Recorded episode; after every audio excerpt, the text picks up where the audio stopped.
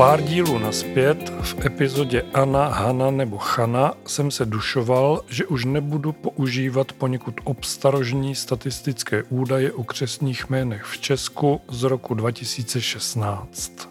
Tento díl jsem vydal 26. října 2023 a ve stejný den, kdy už jsem ho měl napsaný, namluvený a zveřejněný na podcastových platformách na internetu, vydal Český statistický úřad tiskovou zprávu se statistikou křesních jmen novorozenců za rok 2022.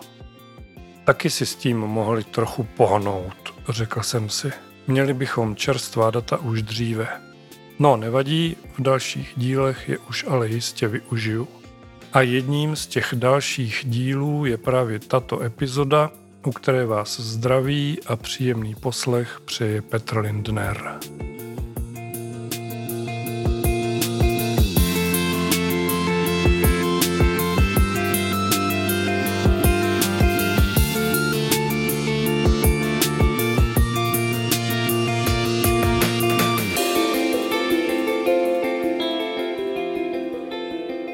Díky nejnovějším informacím Českého statistického úřadu máme nyní k dispozici data, se kterými se dá smysluplně pracovat. V žebříčku 20 nejfrekventovanějších, v našem případě chlapeckých jmen v rozmezí let 2010 až 2022 se Šimon, o němž je tento díl podcastu, nachází mezi 15. až 18. místem. To je, řekl bych, docela pěkné umístění, které svědčí o tom, že jde o poměrně moderní jméno, nebo přesněji spíše jméno oblíbené u současných rodičů. Dlužno však dodat, že větší obliba nastala až někdy po roce 2000, spíše v letech 2003 až 2005. Předtím o jméno Šimon rozhodně takový zájem nebyl. Naopak, v 80. a 90. letech minulého století se v Česku rodilo pouze kolem 30 až 45 malých Šimonků ročně.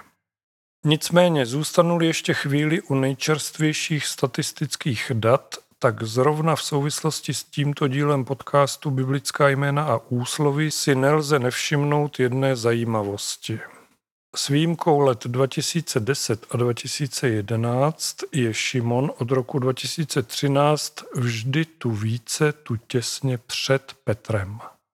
Proč mě to zaujalo? Vy, kteří čtete Bibli, víte, že zde Šimon a Petr patří v podstatě neoddělitelně k sobě. Ale o tom bude řeč až o něco později, nyní ještě ke křesnímu jménu Šimon. Toto jméno pochází z hebrejštiny a obvykle se vykládá jako naslouchající. Příbuznými jmény jsou pak Simon nebo Simeon, hebrejsky Šimeon. Ženskou podobou je pak Simona, případně archaicky Šimona. Svátek, čili jmeniny, mají jak Šimon, tak i Simon nebo Simeon až na konci roku 22.12. A aby se to nepletlo, tak Simony i Šimony, kterých je u nás podle o něch starých statistických údajů do roku 2016 pouze 42, myslím tedy Šimony, tak ty ho slaví o 10 dní dříve 12.12. 12. Ještě jednou 22.12. pánové či chlapci, 12.12. 12. ženy a dívky. To by, myslím, k současnému výskytu jména Šimon a jmén jemu tak říkajíc příbuzných stačilo. Nyní pojďme otevřít knihu knih, abychom se podívali, jak jsme na tom s biblickými Šimony, Simeony či Šimeony.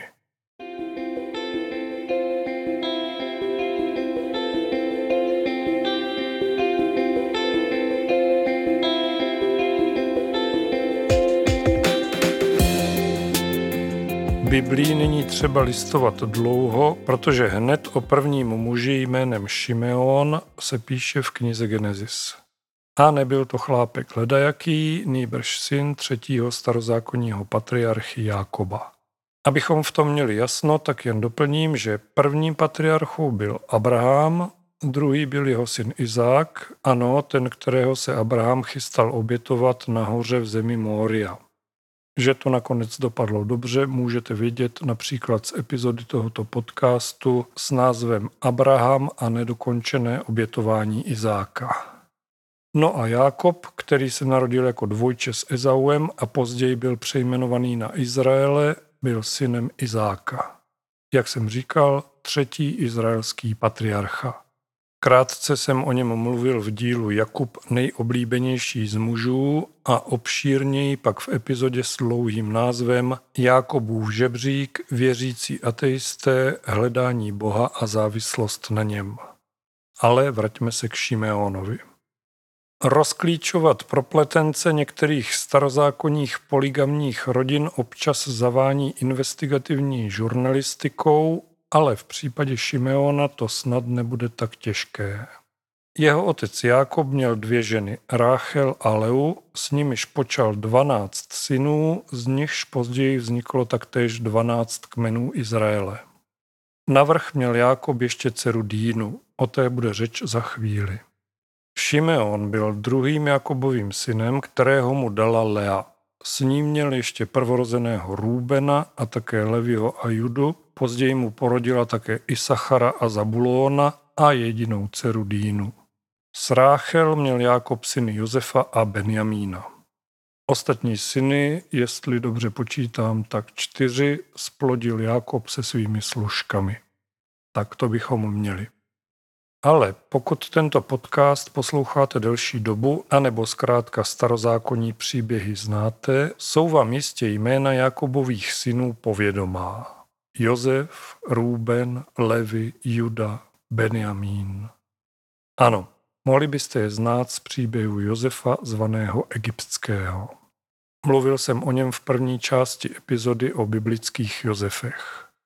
Zde se můžete také dozvědět, že Šimeon patřil ke skupině bratrů od matky Lej, která chtěla Josefa, jehož povila druhá matka Ráchel, nejprve zabít, aby se pak nad ním smilovali a poslali ho do egyptského vyhnanství, kde tak říkajíc udělal velkou kariéru.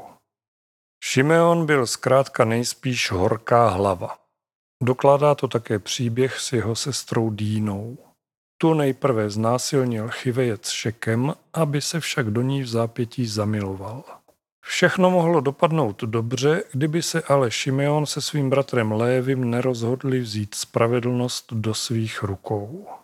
Protože jde o velmi zajímavou epizodu, přečtu nyní celou 34. kapitolu knihy Genesis, v níž je popsaná. Čtení bude trochu delší, ale je to poutavý příběh, který se dobře poslouchá. Dýna, dcera Lej, kterou porodila Jákobovi, si vyšla, aby se podívala na dcery té země. Uviděl ji Šekem, syn Chivejce Chamóra, knížete té země, zmocnil se jí, ležel s ní a znásilnil ji. Přilnul svou duší k dýně dceři Jákobově.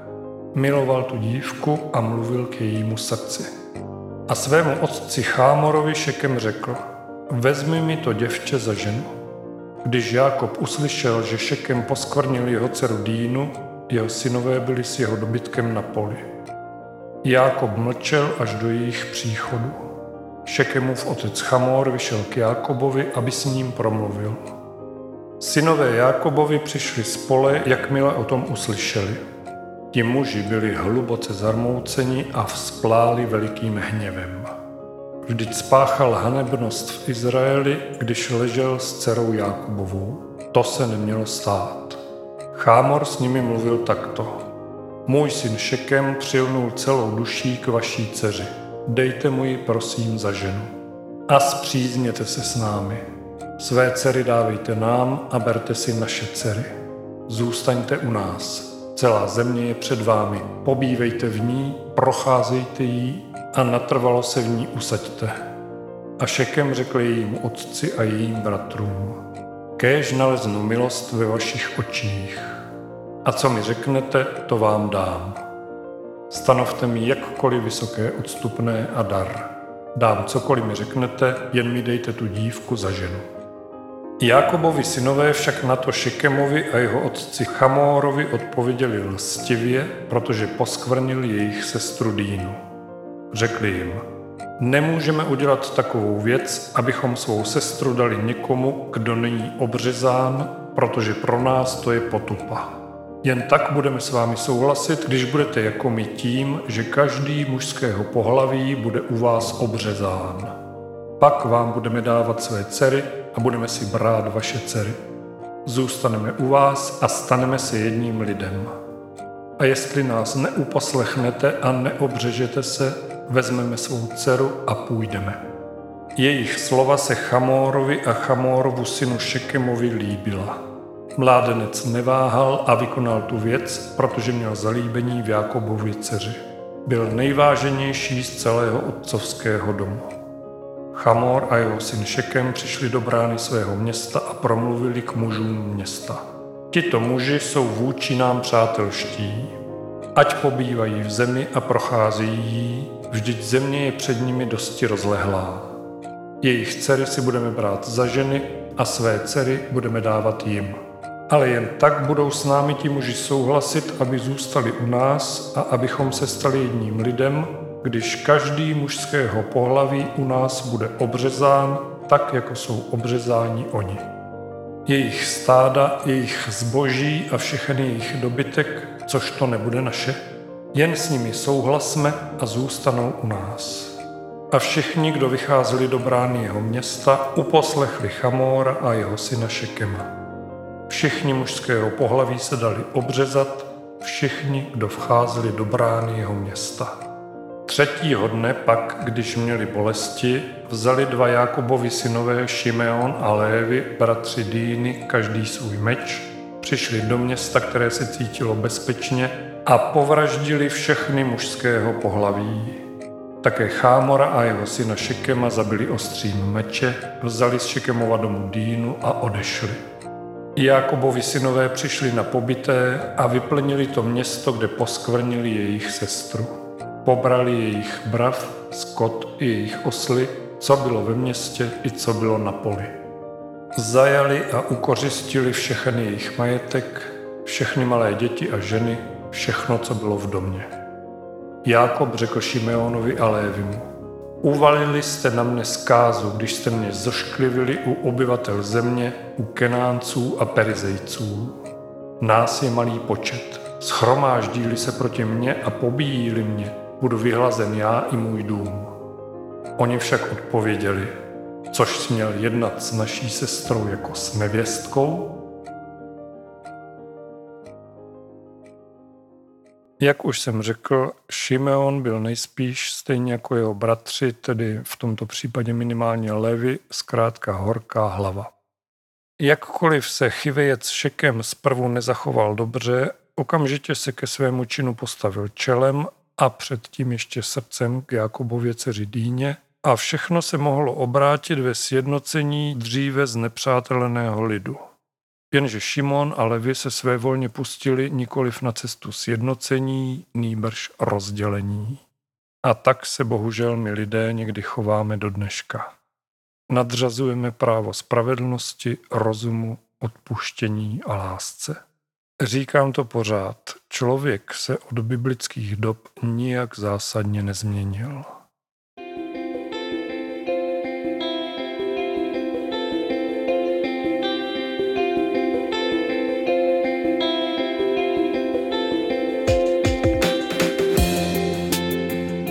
Dost však pochmurných řečí, pojďme se přesunout do Nového zákona. Zde najdeme hned několik Šimonů a jednoho Simeona. O něm už v tomto podcastu také řeč byla, a to ve zmíněné epizodě Anna, Hana nebo Chana a předtím ještě v dílu v Betlémě na seně tak trochu zamotané Vánoce. Simeon byl tím prorokem, který v Ježíši, jenž byl v té době ještě v plenkách, rozpoznal Mesiáše. Připomeňme si jeho slova, která řekl Marii. Hle, on je určen k pádu a povstání mnohých v Izraeli, a jako znamení jemuž bude odpíráno, i tvou vlastní duší pronikne meč, aby bylo zjeveno myšlení mnohých srdcí.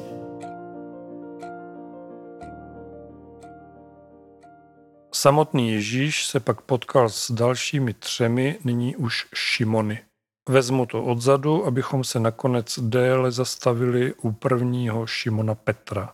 Takže poslední Šimon, s nímž se Ježíš velmi krátce setkal, byl Šimon z Kyrény.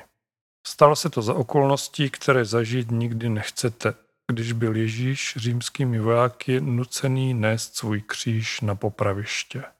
Šimon z Kyrény byl tím, kdo podle synoptických evangelií musel Ježíšovi s křížem pomáhat. Je to tak trochu tajemná postava evangelia. Jediné, co o něm víme, je, že to byl otec Alexandra a Rufa, který zrovna šel z pole, jak se píše v Markově evangeliu. Ona tajemnost spočívá v otázce, proč ho všichni tři synoptici výslovně jmenují. Jiné, řekněme vedlejší biblické postavy, bývají často nazývané typicky jako nějaký muž, čili obvykle nebývají označované jménem. Proč je v Pašiovém příběhu Šimon z Kyrény jmenovaný, nevím. Jisté ale je, že ho můžete najít na tisících zobrazení křížové cesty po celém světě, jak pomáhá Ježíši nést jeho kříž. Předposlední Šimon v tomto dílu podcastu Biblická jména a úsloví je Šimon Kananejský nebo také Šimon zvaný Zélot. Ten je ve všech třech synoptických evangelích jmenovaný, abych tak řekl oprávněně, protože patří do dvanáctky Ježíšových učedníků. Přívlastek kananejský v jeho jménu však neznamená příslušnost ke kanáncům, nýbrž jde o odvozeninu z aramejského výrazu pro horlivce zélótu. Podle tohoto označení se zdá, že Šimon Kananejský mohl patřit k militantní židovské protiřímské skupině k odbojovému hnutí zélótů prvního století našeho letopočtu v Judeji. Ale to se můžeme jenom domnívat, protože kromě jmenování tohoto muže v seznamu 12 Ježíšových učedníků o něm Bible žádné podrobnější svědectví nevydává. Když jsem mluvil o třech Šimonech, s nimiž se Ježíš potkal, nebylo to úplně přesné. V Matoušově a Markově evangeliu se totiž nachází ještě další muž tohoto jména, označovaný za Ježíšova bratra. Pojďme si přečíst první tři verše šesté kapitoly Evangelia podle Marka. Vyšel od tamtud a přišel do své vlasti, jeho učedníci ho doprovázeli. Když nastala sobota, začal učit v synagoze. A mnozí, kteří ho slyšeli, byli ohromeni a říkali, odkud to ten člověk má? Jaká je to moudrost, která mu byla dána? A jaké mocné činy se dějí skrze jeho ruce.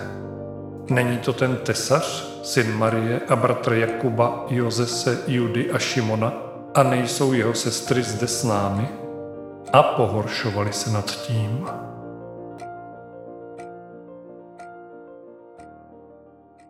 Měl Ježíš sourozence nebo ne?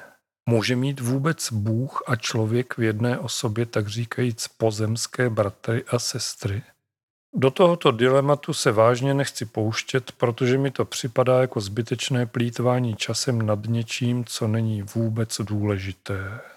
Těmito otázkami se už zabývala spousta jiných lidí, na jejich základě vznikly nejrůznější domněnky, ale i dogmata a fantasmagorie.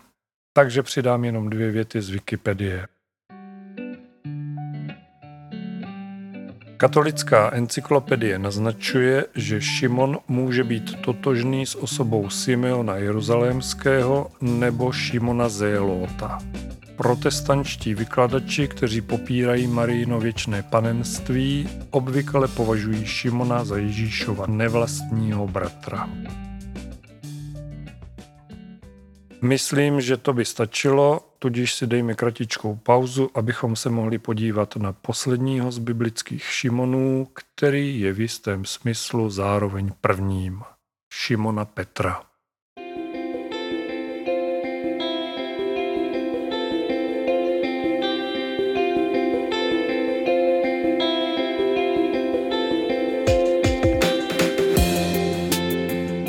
O Petrovi, nebo chcete-li Šimonu Petrovi, jsem v tomto podcastu už také mluvil. Bylo to v dílu Petr a nezbytná skála na vrch.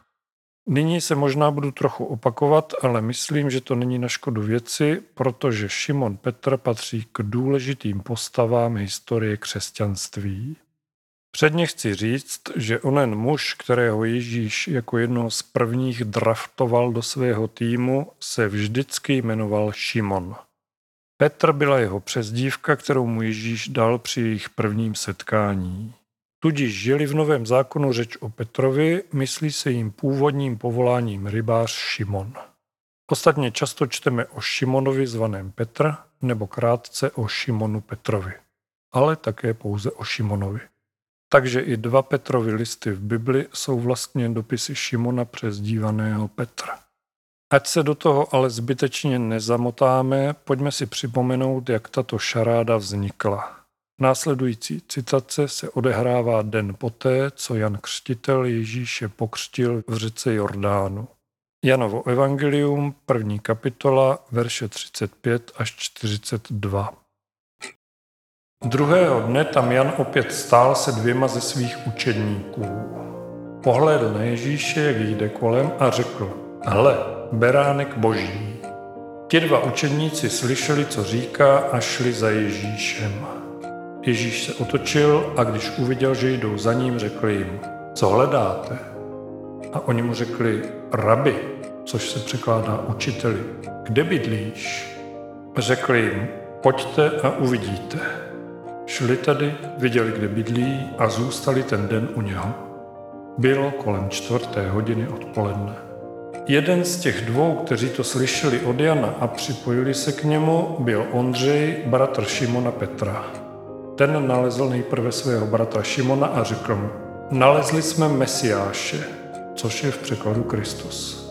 Přivedl ho k Ježíši, Ježíš na něj pohlédl a řekl, ty jsi Šimon, syn Jonášův, budeš se jmenovat Kéfas, což se překládá Petr.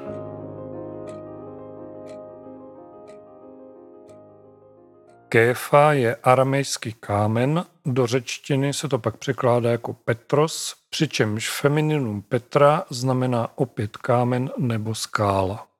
Tuto přezdívku však Ježíš nedal Šimonovi jen tak z plezíru. Vysvětlení najdeme v Evangeliu podle Matouše, konkrétně v 16. kapitole, verše 13 až 19. Když Ježíš přišel do oblasti Cezareje Filipovi, ptal se svých učedníků, za koho lidé pokládají syna člověka. Oni řekli, ti za Jana Křtitele, jiní za Eliáše, jiní za Jeremiáše nebo za jednoho z proroků. Řekl jim, a za koho mě pokládáte vy? Šimon Petr odpověděl, ty jsi Mesiáš, syn živého Boha. Ježíš mu na to řekl, blahoslavený jsi Šimone Bariona, protože ti to nezjevilo tělo a krev, ale můj otec, který je v nebesích. A já ti pravím, že ty jsi Petr a na té skále vybuduji svou církev a brány podsvětí ji nepřemohou. A tobě dám klíče království nebes a cokoliv svážeš na zemi, bude již svázáno v nebesích a cokoliv rozvážeš na zemi, bude již rozvázáno v nebesích. Nevím, jak to vnímáte vy, ale já když tento text čtu, chtě nechtě si ho vykládám tak, že Ježíš těmito slovy ustanovil Petra šéfem své církve. Což pak o to, katolíci s tím asi nebudou mít problém. Petr je katolickou církví považovaný za prvního římského biskupa a na základě apoštolské posloupnosti od něj katolíci odvozují svůj primát v církvi s titulem papeže. Alespoň to praví Wikipedie, protože osobně, abych se přiznal, katolickou teologii znám jen velmi povrchně. Jenže já jsem protestant jako Brno a s tímto výkladem Bible se rozhodně nespokojím. Nejprve jsem se proto podíval do ostatních překladů Bible. Ke svému překvapení jsem však zjistil, že v podstatě všechny české překlady trvají na formulaci ve smyslu ty si Petr a na té skále vybudují svou církev. Nicméně jedna výjimka přeci jenom existuje a tou je parafrázovaný překlad slovo na cestu. 18. a 19. verš 16. kapitoly Matouše zde zní takto. Ty jsi Petr a tvé jméno připomíná skálu. Svou církev zbudují na skále a žádná ďábelská moc ji nezničí. Kdekoliv se bude zvěstovat pravda, kterou si vyznal o mně, otevřou se lidem dveře do božího království. Těm, kdo ji odmítnou, oznámíš soud a ty, kdo ji přijmou, ujistíš o boží milosti. Co se rozhodne zde na zemi, bude platit i v nebi.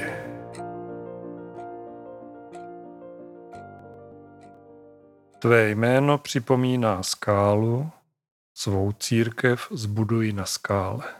Neříká se zde svou církev zbudují na tobě, Petře, skálo. Osobně jsem přesvědčený, že jde o jedno z Ježíšových podobenství, které navíc navazuje na podobenství o domu na skále a domu na písku, jež se v Matoušovi nachází o pár kapitol před textem o budování církve na skále. Mimochodem, podobenství o domu na skále jsem se věnoval v dílu nazvaném Dům na skále a Bible kralická navrh, kde mimo jiné říkám Nemyslím si, že je třeba zdlouhavě vysvětlovat rozdíl mezi domem postaveným na skále a domem stojícím na písku. Ale pro jistotu přece jenom jedno malé upozornění. Onou skálou jsou myšlené pevné, neochvějné, všem nástrahám odolávající základy domu. Nikoliv nějaké marnotratné orlí hnízdo postavené vysoko v horách na špičatém útesu.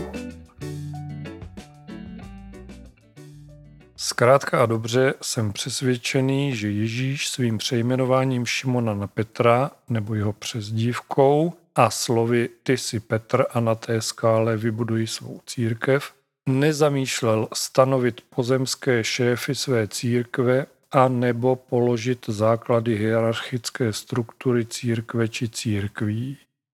Skála nebo kámen zde podle mého názoru značí pevnost a soudržnost. Ježíš jistě chtěl, abychom byli jako křesťané pevní ve své víře a vzájemně soudržní bratři a sestry v Kristu.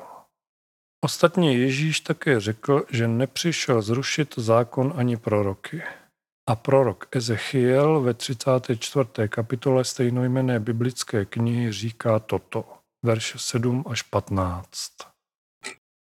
Proto pastýři slyšte hospodinovo slovo.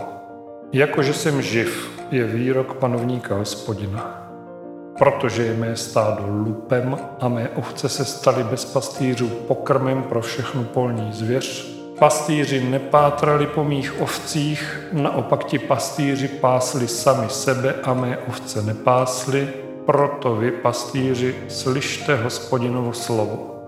Toto praví panovník hospodin. Hle, jsem proti těm pastýřům a budu vyhledávat své ovce z jejich ruky Zbavím je pasení stáda a ti pastýři už nebudou pást sami sebe. Vysvobodím své ovce z jejich úst a nebudou jim za pokrm. Neboť toto praví panovník hospodin. Hle, to jsem já. Vyhledám své ovce a budu o ně pečovat. Jako věnuje pastýř péči svému stádu v den, kdy je uprostřed svých roztroušených ovcí, tak budu pečovat o své ovce a vysvobodím je ze všech míst, na která byly rozptýleny v den mračna a husté temnoty.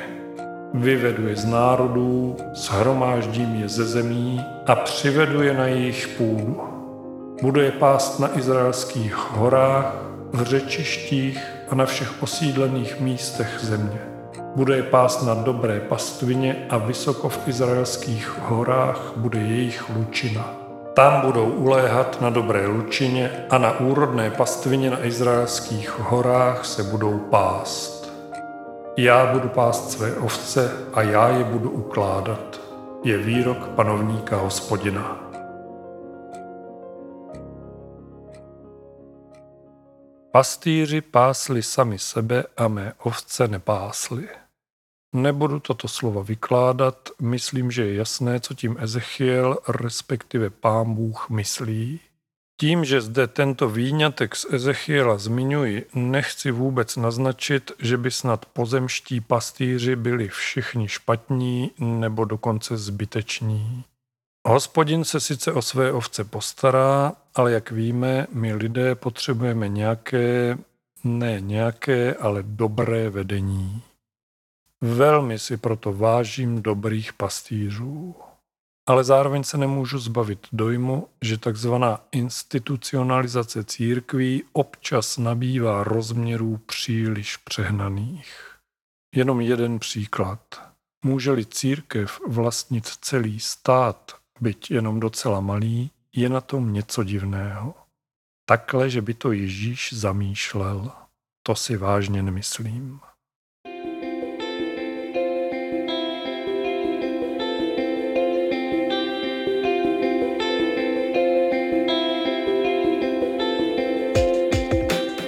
Jsme na konci tohoto dílu biblických men a úsloví. Podle počtu odkazování na starší díly, a to jsem ještě některé vynechal, to skoro vypadá, jako bych už v tomto podcastu mluvil o všem, co se v Bibli nachází. Což samozřejmě není a ani nemůže být pravda. Prostě se to jen tak sešlo. Na druhou stranu, tato epizoda je už 97. v pořadí a asi o něčem jsem jaksi v předchozích dílech mluvit musel. Bible je však nepřebernou studnicí inspirace a moudrosti, o duchovním ponaučení ani nemluvě. Takže nemám strach, že by se snad témata pro tento podcast vyčerpala. To se jistě dříve vyčerpám já. Ostatně slíbil jsem si, že jakmile dosáhnu stovky dílů, což už nebude dlouho trvat, dám si několika měsíční odpočinkovou a studijní pauzu.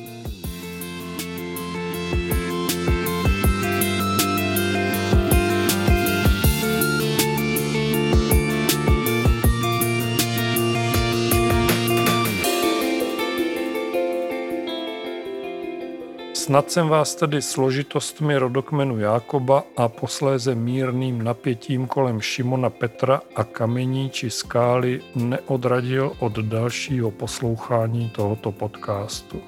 Minimálně byste se ale z tohoto dílu mohli dozvědět, že křestní jméno Šimon dělá i v dnešní době čest své bohaté biblické historii, protože v posledních desetiletích patří do top 20 nejoblíbenějších men, která dnešní rodiče dávají nově narozeným chlapcům.